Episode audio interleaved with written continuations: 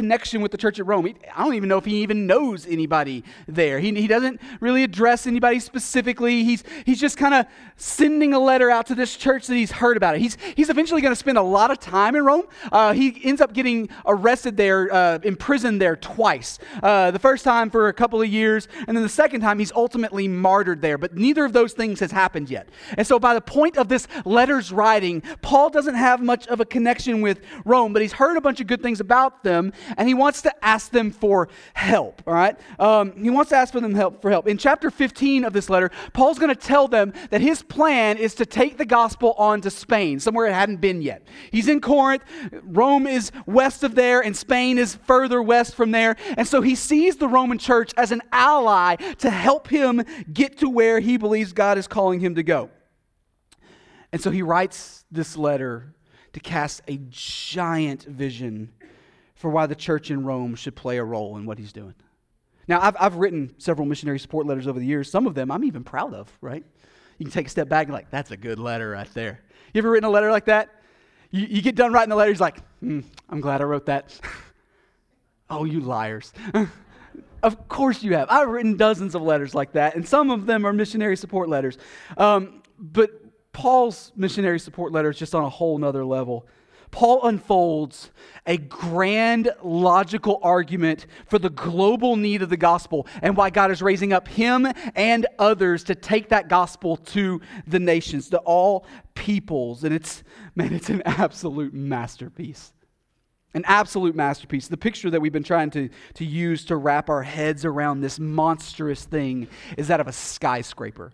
You ever seen a skyscraper? Of course you have, right? You've been to New York City or maybe Boston. Boston has smaller skyscrapers, but they're still there.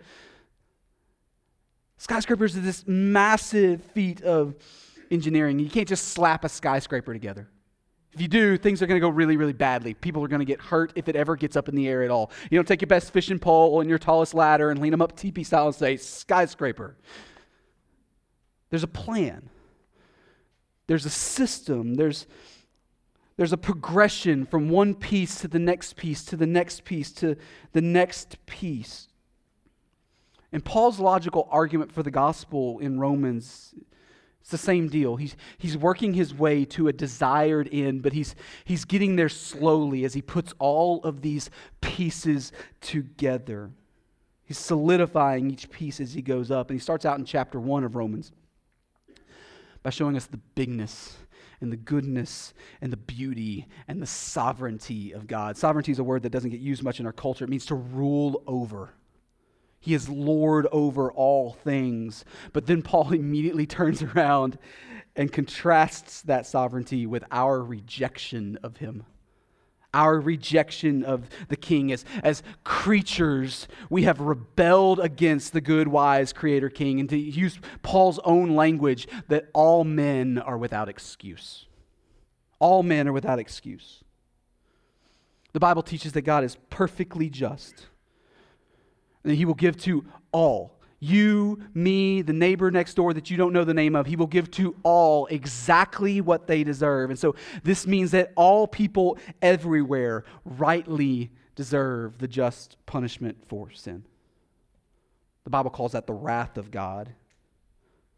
It's not unfair, it's, it's, it's not mean, it's, it's owed to us. It's owed to us. In fact, it, it would be a terrible breach of God's good character for him to withhold his wrath on sinners. It would mean that he's failing to act consistently with who he is. He's failing to act in perfect righteousness, and he would somehow, therefore, be guilty of wrongdoing if he didn't punish sin. And so, in, in God's kindness, in God's kindness, he gives us the law a big old long list of do's and don'ts.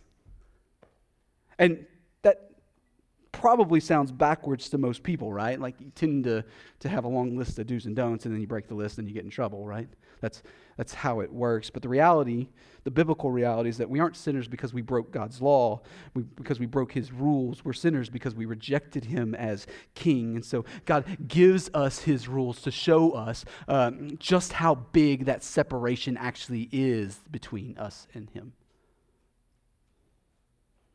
And so through his law, sin, we say, is illuminated, it is revealed to us as sin. But it also, at the very same time, elevates and solidifies our sin. See, rebellious hearts, well, we take the opportunity to move from just rebellion into outright transgression. We, we see a clear line and we knowingly and we willingly cross that line to spite him. That's what transgression means.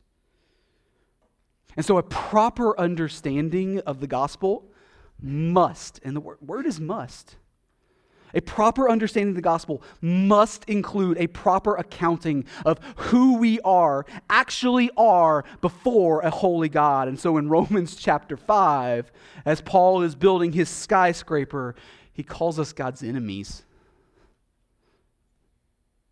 I mean, let's just face it, like, you're, you're not really going to hear that out there. Right? It's not exactly the most culturally appropriate message that we're God's enemies. Even, even amongst those who believe in a God, and, and yes, even amongst many of those who claim to worship the God of the Bible, we, we, we tend to think, like I don't know about you, we, we tend to think, it's just a part of our sinful human nature, but we tend to think that we're pretty awesome. How about yourself?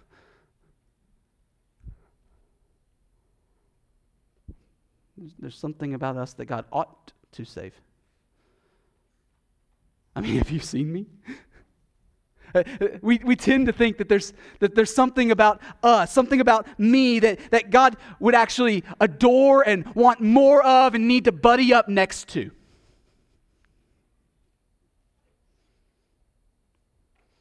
The worthiness of God's wrath, that, that doctrine, it's not some vestigial thing of a bygone era of sweaty preachers in a church slamming their Bibles on the pulpit. It's not some vestigial thing of a bygone era. It's the only thing that actually makes sense in light of the severe heinousness of our sin. It's, it's the infinitely appropriate response to our defiance and rejection of Him. But here's what's actually crazy. Because even while it's that, it's also at the same time, at the very same time, the fuel for an explosion of worship when the good news comes onto the scene. It's, it's fuel for something big because even though we deserve wrath, even though that's what we rightly are owed instead, guys, God loved. God love. This is that amazing grace thing that people like to sing about from time to time. Like, that's the explosion that's being felt in that moment. Are you kidding me? I don't deserve this. What do I do with this? God willingly pursued some of his enemies. He sacrificially died for some of his enemies so that he would forever reconcile himself to some of his enemies. And if you're wondering why I keep using the word some, well, it's because of our text for the morning. It's a text that a lot of people, a lot of people think is hard to understand. Um, it's a text that a lot of pastors throughout the generations, even good friends of mine, uh, it's a lot of it's a text that a lot of pastors have have been timid to even kind of approach. They're kind of scared of it a little bit. They don't want to preach it. Uh, but here's the deal: it's not it's not because the text is complicated. It's just really not. There, there are several places in Romans that, that if I'm being uh, honest and I'm standing up here with integrity, I, have got to stand up here and say, well, we think Paul's saying this right? There are places in, the, in Romans that, that we think my, Paul might be saying this, but he also could be saying this. We think this looks clear, but we just don't know. Like, like we had one of those moments a few months back when we looked at Romans chapter 7. We're going to have another one of those moments in a few weeks when we finally get to Romans chapter 11. But Romans 9 is not one of those places. Romans 9 is different. We don't get squirrely about this text because we're not sure what it says. We, we get weird about this text because sinful human hearts don't really like what it says. And so we tend to buck against it. We ignore it. We come up with creative ways to reframe it as something else, but because surely, surely it can't be saying what it, what it looks like it's saying. No, no, that's not, that's not possible. Let me show you what I mean. Uh, let me read for you the first 29 or so verses of the text that we're going to look at this morning. We're going to read it in its entirety, and then we're going to come back and, and then walk through it like we, like we normally do around here. I'm going to be in Romans chapter 9. Um, Paul just got done in chapter 8 celebrating and encouraging his readers by saying that, that, that nothing can separate you from the love of God in Christ Jesus our Lord, right? I know it was a, month and a half ago, two months ago, but we stood up on this stage and we declared from the mountaintops, Deus pro nobis, right? God is for you. It's a grand celebration of God's goodness and God's bigness and His great love for you. And then in His very next breath, He says this in chapter 9. He says, I'm speaking the truth in Christ. I'm not lying. My conscience bears me witness in the Holy Spirit that I have great sorrow and unceasing anguish in my heart.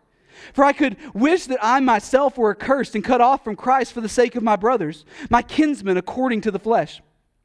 They are Israelites, and to them belong the adoption, the glory, the covenants, the giving of the law, the worship, and the promises. To them belong the patriarchs, and from their race, according to the flesh, is the Christ, who is God over all, blessed forever. Amen. Verse 6 But it's not as though the word of God has failed, for, for not all who are descended from Israel belong to Israel. And not all are children of Abraham because they are his offspring. But through, through Isaac shall your offspring be named, he says. Verse 8 this, this means that it is not the children of the flesh who are the children of God, but the children of the promise who are counted as offspring. For this is what the promise said quote, About this time next year I will return, and Sarah will have a, shall have a son. And not only so, but also when Rebekah had conceived children by one man, our forefather Isaac, though they were not yet born and had done nothing either good or bad, in order that God's purpose of election might continue, not because of works, but because of him who calls. She was told, quote, the older will serve the younger. And as it is written, Jacob I loved, but Esau I hated. Verse 14, what shall we say then? Is there injustice on God's part? By no means. For he says to Moses, I will have mercy on whom I have mercy, and I will have compassion on whom I have compassion. So it, it depends not on human will or exertion, but on God who has mercy. Verse 17, for the scripture says to Pharaoh, For this very purpose I have raised you up, that I might show my power in you, and that my name might be proclaimed in all the earth. So then he has mercy on whomever he wills, and he hardens whomever he wills. Verse 19, well, you will say to me then, why does he still find fault? For who can resist his will? But who are you, O oh man, to answer back to God? Will what is molded say to its molder, Why have you made me like this? Has the potter no right over the clay to make out of the same lump one vessel for honorable use and another for dishonorable use? What if, what if God, desiring to show his wrath and to make known his power, has endured with much patience vessels of wrath prepared for destruction, in order to make known the riches of his glory for vessels of mercy, which he has prepared beforehand for glory? Even us, whom he has called, not from the Jews only, but also from the Gentiles. As indeed, he says in Hosea, those who are not my people, I will call my people. And her who is not beloved, I will call beloved. And in the very place where it is said to them, You are not my people, there they will be called sons of the living God. I know, right? Verse 27 And Isaiah cries out concerning Israel.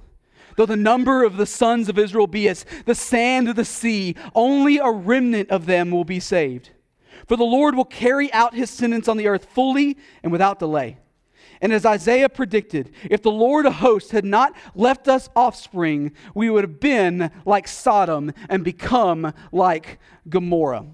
Okay, so there's a lot in that really long text that we got to process here. I, I get that.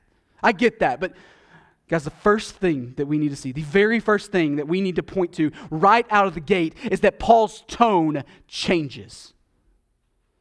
Paul's tone changes.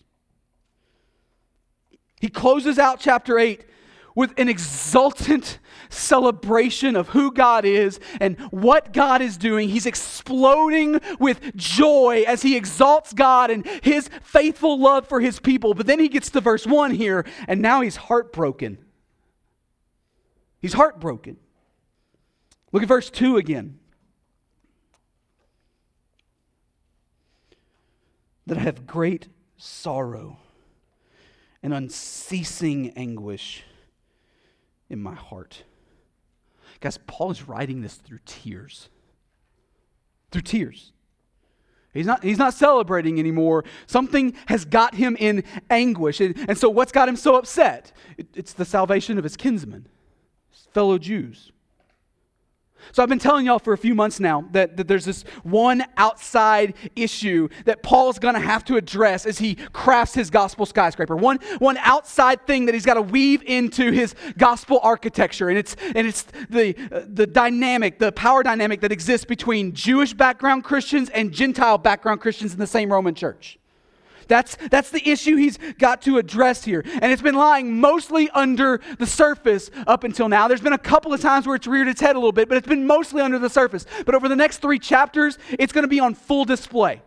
It's going to come to a massive head in the next three chapters. Why? Because he's got one group of people in this church who carry a couple of millennia of history and tradition and family lineage. And then he's got this other group over here that doesn't bring one lick of that to the table. And he's put them in the same room. And he's made it abundantly clear by this point in the letter that both of these groups of people stand on exactly the same ground before a holy God. Doesn't matter if you bring the couple of millennia or not, you and the Gentile are in the same boat before a holy God. And he's also, at the very same time, got a bunch of Jews outside the church.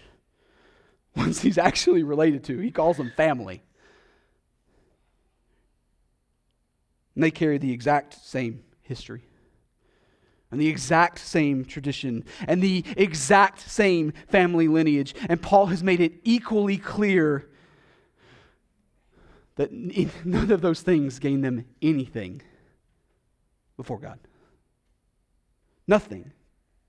That they are separated from Him by default. All men are without excuse, right? They're just like everybody else. It, it, would be cosmic justice, actually, for them to receive God's wrath, His punishment for sin. It's good and appropriate and right, and the heavens will celebrate it. guys, this breaks Paul's heart. It breaks Paul's heart. Why? Because there's so many opportunities for them to get it. If any group of people ought to see what's in front of their face, it's the Jews, right? They, they saw the glory of God in the wilderness. They've got the covenants. They've got the law. They've got the patriarchs. They were the privileged ones who were allowed to go into the temple and worship. For goodness sakes, it was from their race that the Christ had come. If any group of people should get it, it's this group, but instead they rejected him and they remained separated from God. And Paul is broken by this reality. He's heartbroken by it, and he wishes he could undo this reality. Look at verse 3. For I could wish that I myself were accursed and cut off from Christ for the sake of my brothers, my kinsmen, according to the flesh. Paul says that he would gladly trade his own salvation if his kinsmen could come to know Jesus. Like he can't actually do that. That's not how it works. It just doesn't work that way at all. So, so Paul can't do this. But like, like, have you ever loved somebody that much? Have you ever come to the point where you're like, Jesus, I'll give up my seat if you'll save them? No one, absolutely no one, can read Paul correctly here and come away thinking he's hard hearted or prideful or just wants to stick it to somebody. No one. He aches for his brothers. Which is why what he says next is absolutely massive. Because no matter how much he hurts, he can't undo this truth. Look at verse 6. But it's not as though the word of God has failed. For not all who are descended from Israel belong to Israel. And not all are children of Abraham because they are his offspring, but, quote, through Isaac shall your offspring be named. This means that it is not the children of the flesh who are the children of God, but the children of the promise who are counted as offspring. For this is what the, the promise said About this time next year, I will return and Sarah shall have a son, unquote.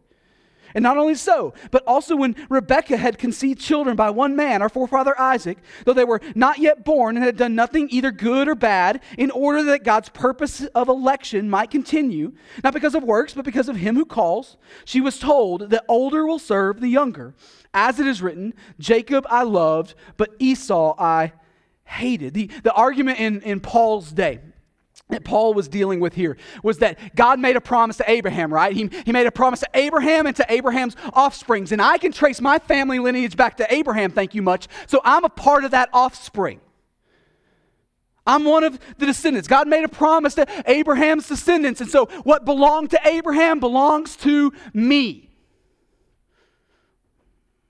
Paul's not the first guy to deal with this, though. The same thing was said to Jesus by the Pharisees in John chapter 8. If you don't know that story, um, Jesus says something they don't like, and so in that moment they decide to reject his authority and any authority he claims for himself, and so they puff up their chest, right? So we are descendants of Abraham. Who are you? Jesus, in that moment, pretty much goes, Well, maybe physically. But if you were spiritual descendants of Abraham, then you would believe God like Abraham did. Therefore, you're not spiritual descendants of Abraham. You're actually sons of the devil. Don't think they like that. Here, Paul's dealing with the same thing. Same, same logic. You're absolutely right. God did make a promise to Abraham and his descendants, but not every physical descendant of Abraham is a descendant that carried the promise. The promise flowed through Isaac. Hey guys, Abraham had a lot more kids than just Isaac. We even wrote a song about it. Like, if you don't know the story, um, God comes to, to Abraham, and, and, and, Abraham's already really old by this point, um, 75. um, but Abraham, God comes to Abraham, and he doesn't have any kids. And so if, you, if you're thinking you're past that, well, look at Abraham's story. All right, so Abraham doesn't have any kids. He's 75 years old. And God comes to him, calls him out of idolatry, calls him out of the land of Ur, and says, Hey, I'm going to love you, I'm going to bless you, and I'm going to give you a giant family. It's a massive promise. Abraham believed him. It was credited to him as righteousness, the Bible says.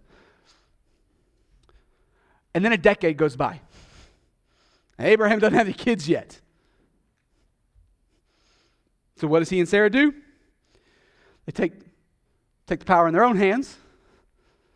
They say, ah, we can fix this for him. God needs our help on this. So Sarah presents her servant Hagar as another wife for Abraham. She conceives, they have a son, they name him Ishmael, right? Ishmael is a physical descendant of Abraham. God made a promise that the physical descendants of Abraham were going to be blessed, right? But the promise flowed through Isaac. Well, you see, Ishmael was conceived through a sinful union. That never should have happened. That, that's why it doesn't count for him. Yeah, it was an act of sin. They grossly disobeyed God in that moment. Terrible sin. God doesn't need their help at all. If he wants to give Abraham and Sarah a son, they don't need Hagar in the process. Their idea was problematic from the start, right? God didn't need their help. It was a sinful moment. So that's kind of true, but, but then later they have Isaac, and it's an incredible story. We point to it as, as a faith story and all these kinds of things. But then one day, Sarah dies. And Abraham remarries another woman named Keturah, right? And Abraham actually has several children with her. That, that union wasn't sinful. That was actually encouraged, but, but the promise didn't flow through those kids either. So it wasn't a sin issue. It was a God said, I'm going to bless this one kid issue. Doesn't matter how many descendants Abraham had, God chose one child to carry the promise he made to Abraham. Go another step up the family tree, it's the same story, right? Isaac marries a girl, her name's Rebecca. She has twins, Jacob and Esau, right? Both descendants of Abraham, and both even descendants of the child of promise, Isaac, right? But again, God chose the promise would flow through one specific kid. And because God is God, because Psalm 115 says our God is in the heavens and he does all that pleases him, God tells Rebekah that the older was going to serve the younger. An outlandish idea in that culture. You kidding me? It's completely upside down. And it's not because uh, there was something special or important about Jacob. It's not that Esau was the bad guy and Jacob was the good guy. Jacob was a jerk, like an absolute tool. Right, his name means the cheater, and he lived up to that name in every single way. Paul tells us, though, why God chose Jacob over Esau. Look at verse 11. Though they were not yet born, and had done nothing, either good or bad, in order that God's purpose of election might be might continue. I'll read that again for emphasis. In order that God's purpose of election might continue, not because of works, but because of him who calls, she was told, the older will serve the younger. As it was written, Jacob I loved, but Esau I hated. Simply because God is the one who gets to decide. He's God, Rebecca is not. He's God, neither Jacob nor Esau are. He is God because He is the one who is God, because He is the one who elects. This was the way that He chose for it to go. And I think probably most people can kind of get behind that. Like, well, sure, it's God's story. He can decide to raise up one and not another. He gets to choose who the major players are. If he wants to use Jacob instead of Esau, what a great story. God chose the one we never expect. Woo! But it, it's that last line where all the yeah buts begin to come flooding in. Jacob I loved, but Esau I hated. God, God hated him? Well, well, you see, like he, hate doesn't really mean hate. It really means that God loved G, J, uh, Jacob so much more than Esau that it just looked like hate in comparison okay. I, have heard that argument too. It's not perfect, it's, it's, not a, it's not the best answer, but I can actually get behind that in, in some ways. Um, but the question remains. The, the question remains um, how, how does God love one and hate the other? Even if it's an immense love versus a, a lesser love. How does God love one and hate the other? Like, what did that actually look like on a day to day basis? And, and maybe most importantly of all, like, what about after they each died? I could rephrase that question a little bit differently and say it in a much more startling way. Is Esau in hell right now because Jacob was loved and he wasn't?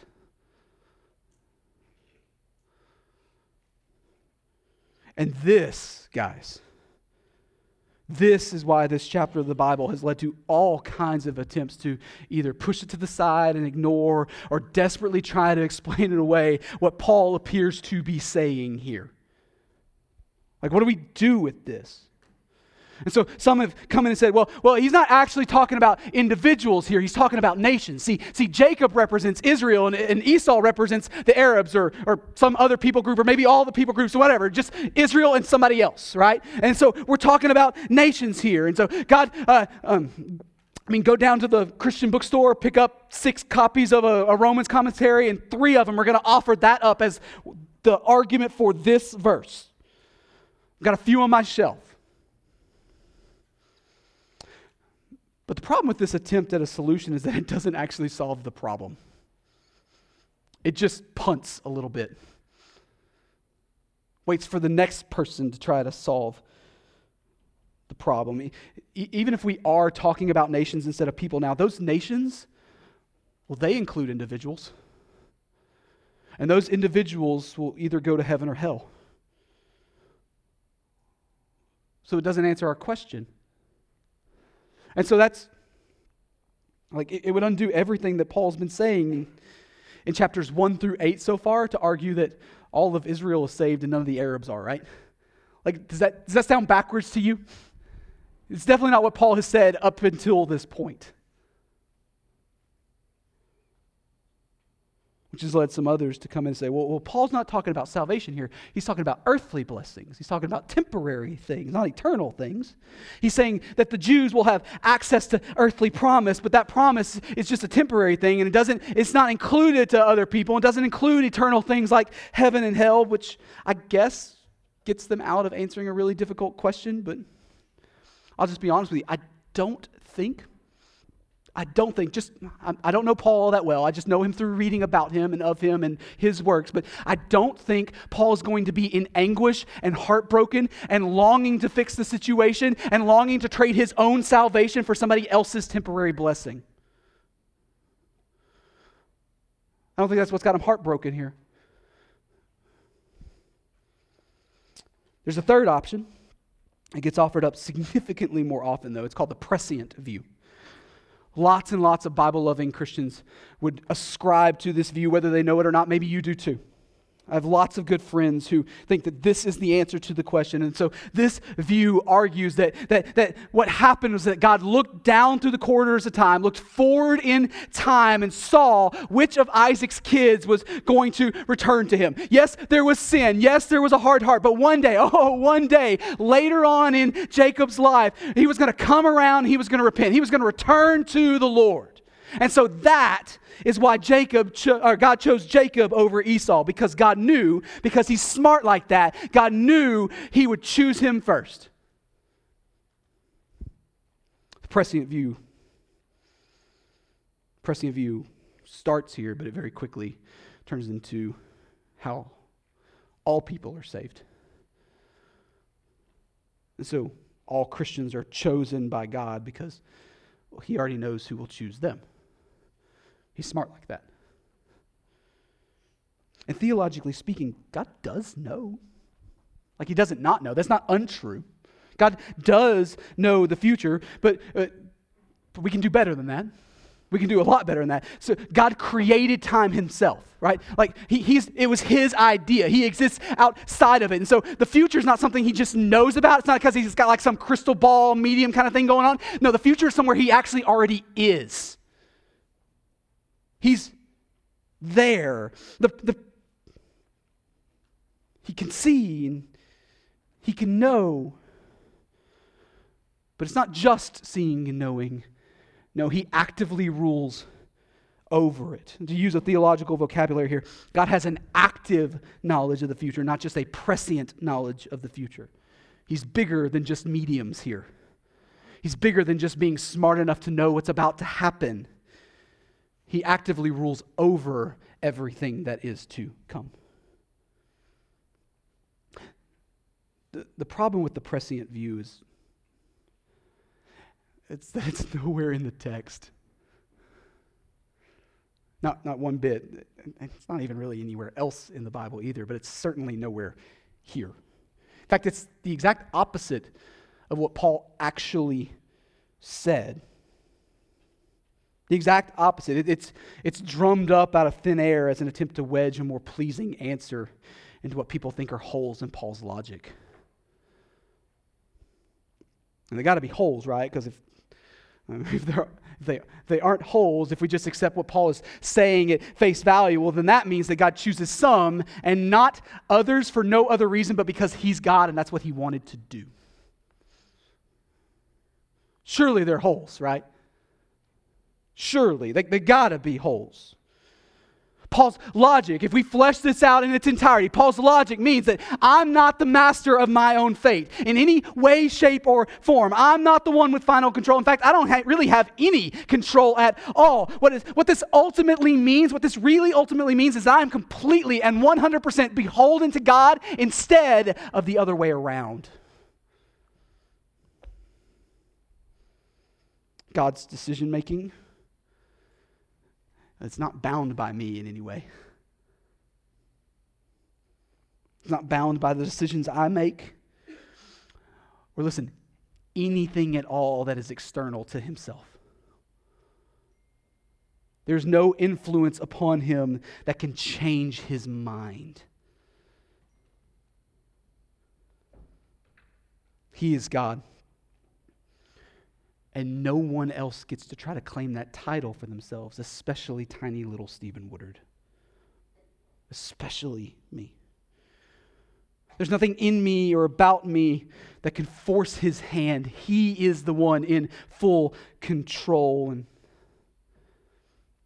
and just like Paul has done so many times before throughout this letter, he answers what's probably your very next question before you even have time to ask it.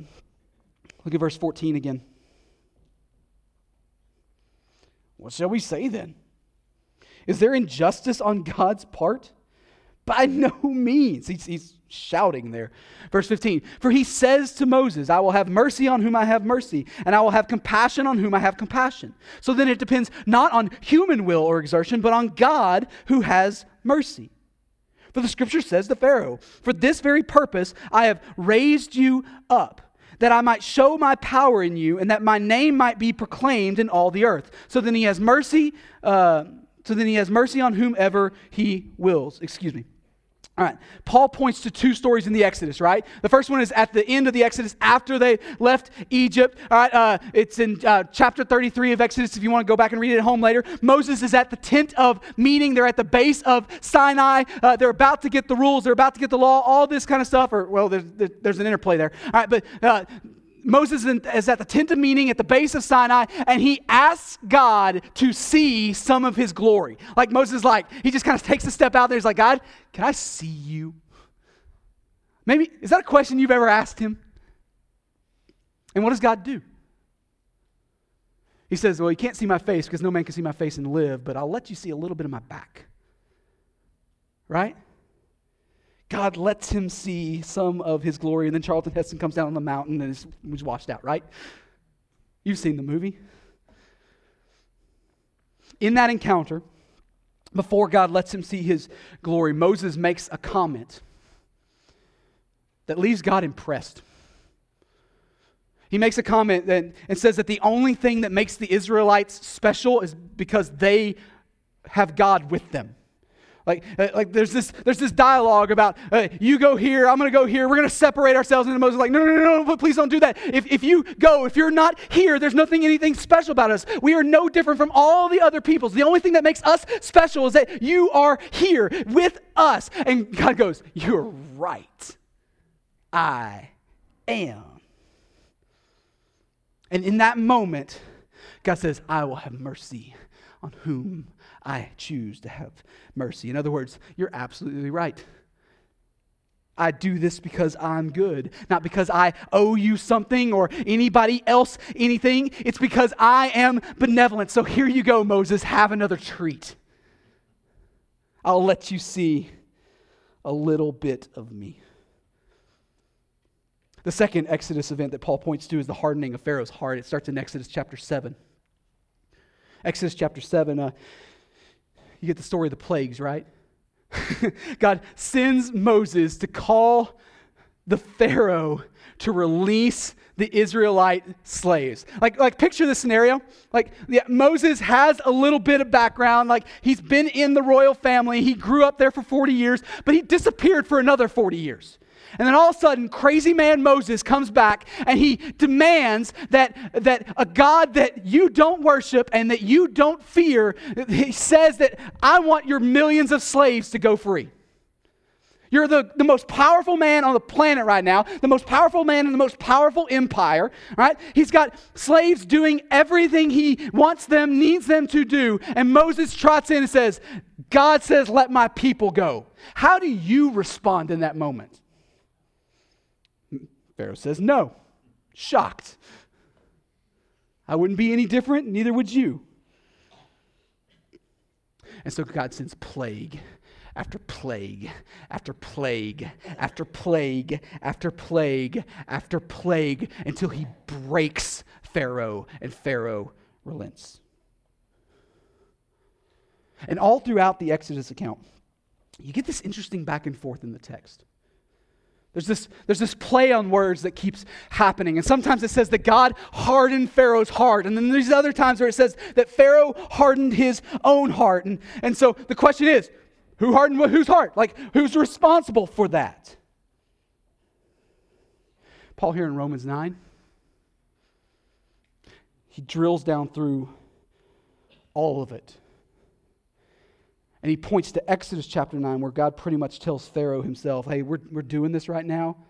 We're having this little back and forth. I gave you that power. I gave you that authority because I intend to use that to show the world how powerful and how authoritative I am.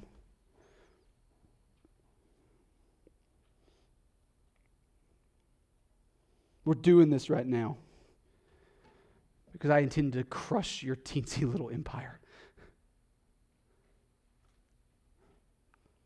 See, the question of how God hardening versus Pharaoh hardening is an important question. It's not unimportant. I think there is a good answer for that.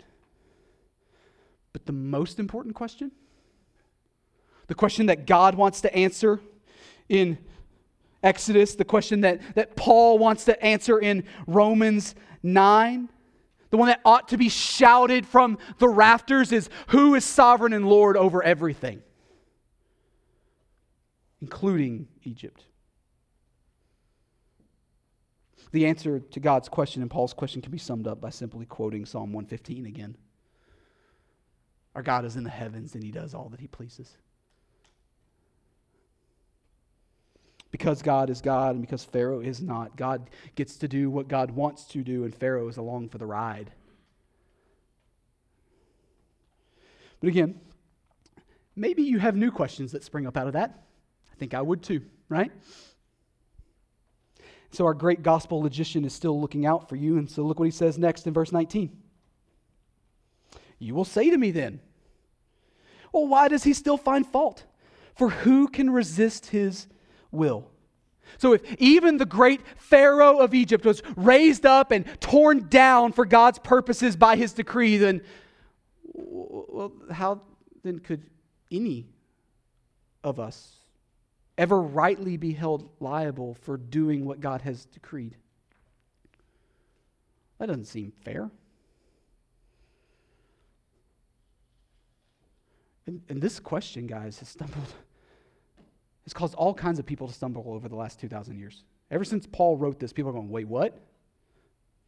It's caused some to leave the church, while others invent entire systems of theology to try to deal with it, while others really just prefer that we stop talking about this and move on to something a little cheerier? If God really does, legitimately does all and only what he pleases, is he right to find fault with us? It's a massive question. And while many have stumbled over the answer to the question, while some have ignored it, and while some have run away from it, there's a lot of other people who have genuinely tried to faithfully answer it. I've got lots of friends in that camp. I've been in that camp. The Apostle Paul, though, thinks that the question itself is rooted in something dangerous. And so look at his answer in verse 20. But who are you, O man, to answer back to God? Well, what is molded say to its molder, Why have you made me like this? Has the, pow- has the potter no right over the clay to make out of the same lump one vessel for honorable use and another for dishonorable use? What if God, desiring to show his wrath and, take, and make known his power, has endured with much patience vessels of wrath prepared for destruction, in order to make known the riches of his, of his glory for vessels of mercy, which he has prepared beforehand for glory? Even us whom he had called he has called not from the jews only but also from the gentiles. Paul's answer to this absolutely massive question is how dare you ask such a thing? Which i'm sure is not the most polite answer for some of you. I'm sure some of you are probably very frustrated with such an answer. No no no you didn't answer my question paul. It's not because paul is scared of the question and it's not because he doesn't have an answer. I think he has a great answer. Paul answers this way because he knows that, guys, that we ask this question for the wrong reason. See, whether we want to fess up to it or not, the question is actually rooted in a sense of judgment over God. As if we could somehow put him on trial for not ruling in the fashion that we would prefer. How dare you do such a thing? The question in, in a vacuum, in, in a vacuum, is, is an innocent question and has a great answer, but the question doesn't exist in a vacuum. And Paul knows it. He sees right through us. He reads us like a book. And it, it, comes out of a sinful human heart that's been looking for ways to put God on trial ever since the garden.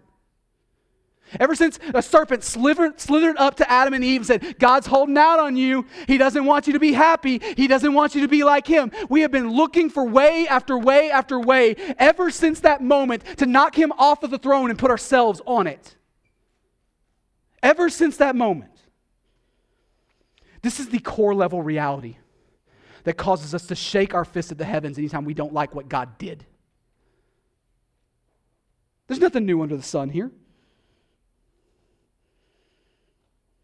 As if we could somehow play the role of God better than Him. You really think you got it in you? Just let me have a crack at it, God. I can handle this. You take a rest. You obviously need it. I got this. Right?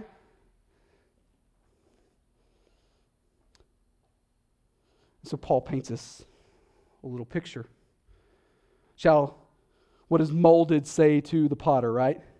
Guys, clay has no rights. I don't know if you know that. Just, just clay. It would remain an inanimate lump of clay if the potter hadn't come in, stepped in to create something wonderful, right? The potter owns the clay, the potter owns the wheel, the potter owns the kiln, the potter owns the paint if he chooses to paint it. But everything in that little scenario belongs to the potter, and he can choose on any given day to make a vase or a chamber pot.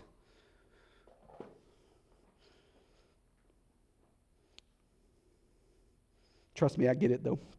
It sounds weird to call people chamber pots. First of all, Paul did it first. We think that's what he's getting at when he talks about vessels for dishonorable use. But secondly, and maybe more importantly, that how dare you that wells up in that moment, where do you think that comes from? Where do you think that comes from? Like, where do you think that sense of offense is actually rooted in? Because I promise you, if you keep tracing it back and back and back to the source, you're eventually going to come to some kind of cultural thing that sounds really nice to us that completely ignores what the Bible actually says eh, is our reality standing in front of a holy God. It just is. Paul reads this like a book, man. He sees right through us and he calls us out. He calls us out. No one, no one, not me, not you, not that neighbor down the street that you don't know, no one deserves anything but wrath from a good God. All men are without excuse, right? But some, oh guys, some receive mercy. Mercy.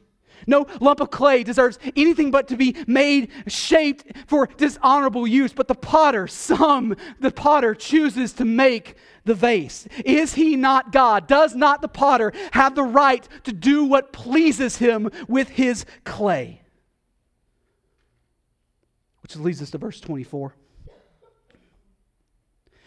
even us whom he has called, not from the Jews only, but also from the Gentiles. As indeed he says in Hosea, Those who are not my people, I will call my people. And her who is not beloved, I will call beloved. And in the very place where it was said to them, You are not my people, there, there they will be called the sons of the living God. And Isaiah cries out concerning Israel, Though the number of the sons of Israel be like the sand of the sea, only a remnant, a small group of them, will be saved. For the Lord will carry out his sentence upon the earth fully and without delay.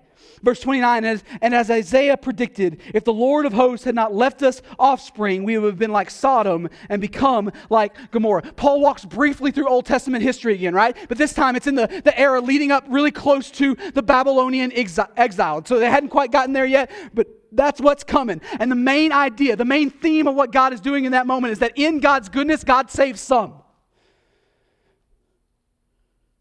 He saves some of those who deserve nothing from him.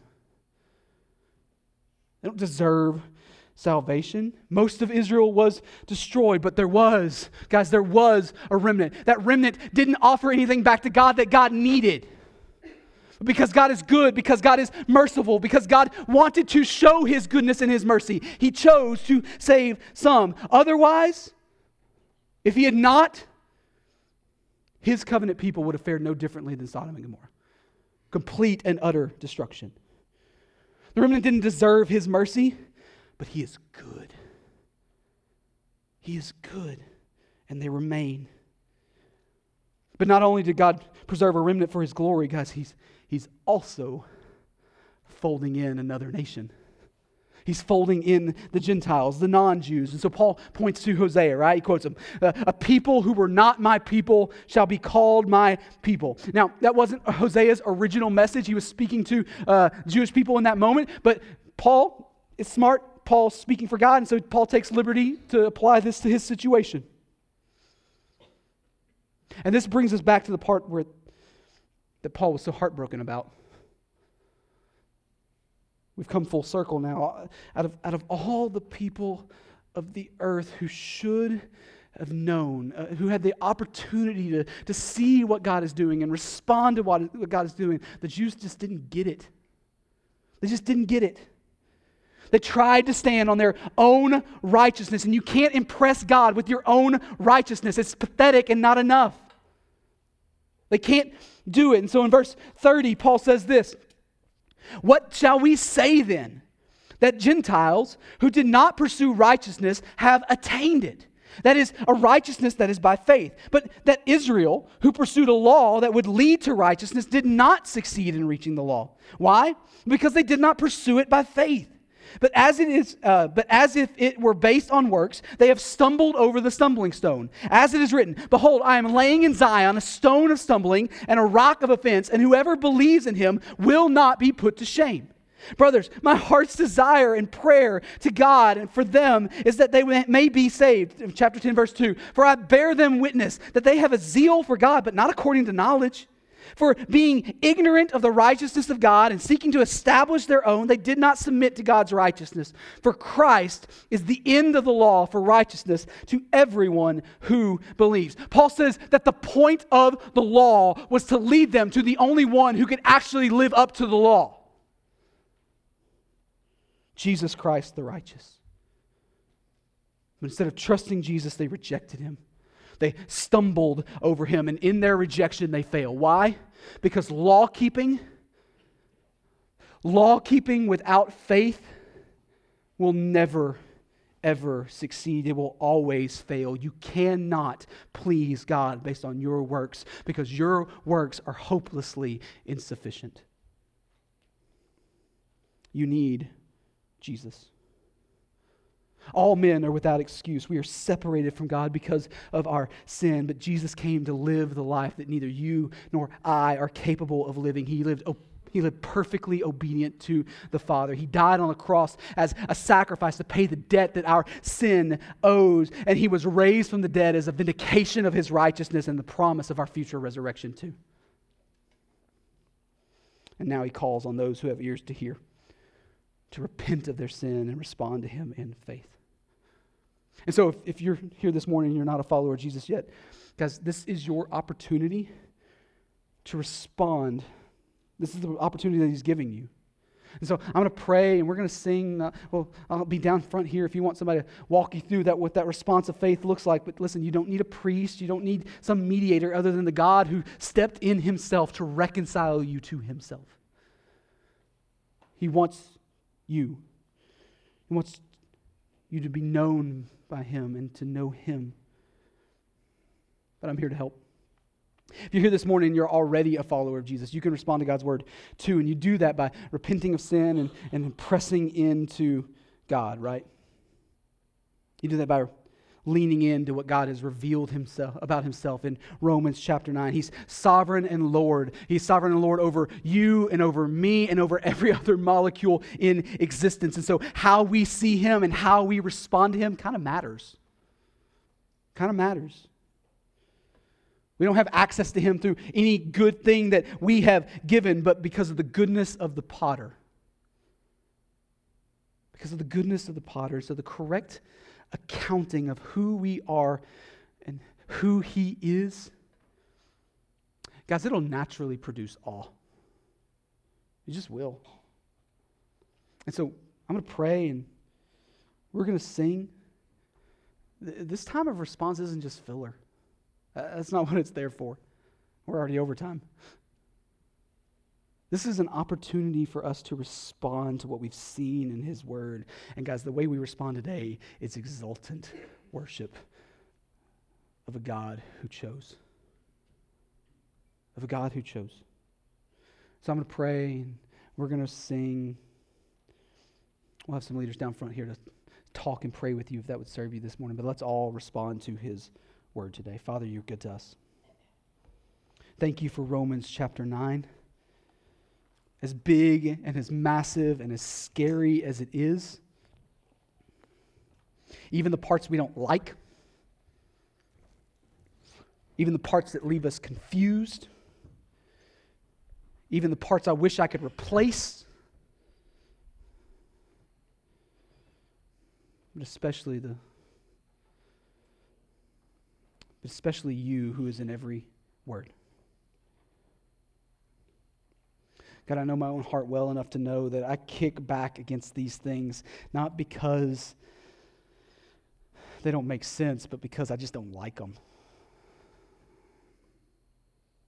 I like to hang on to a sense of control.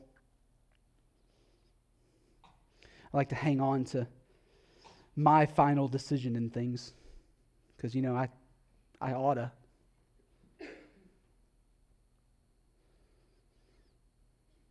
But it's in the moments where I understand who I really am before you that I fall deeper in love with you somehow. Because in your bigness and in your holiness and in your other thanness, in your righteousness and justice and immanence, small little Stephen Woodard finds a Savior.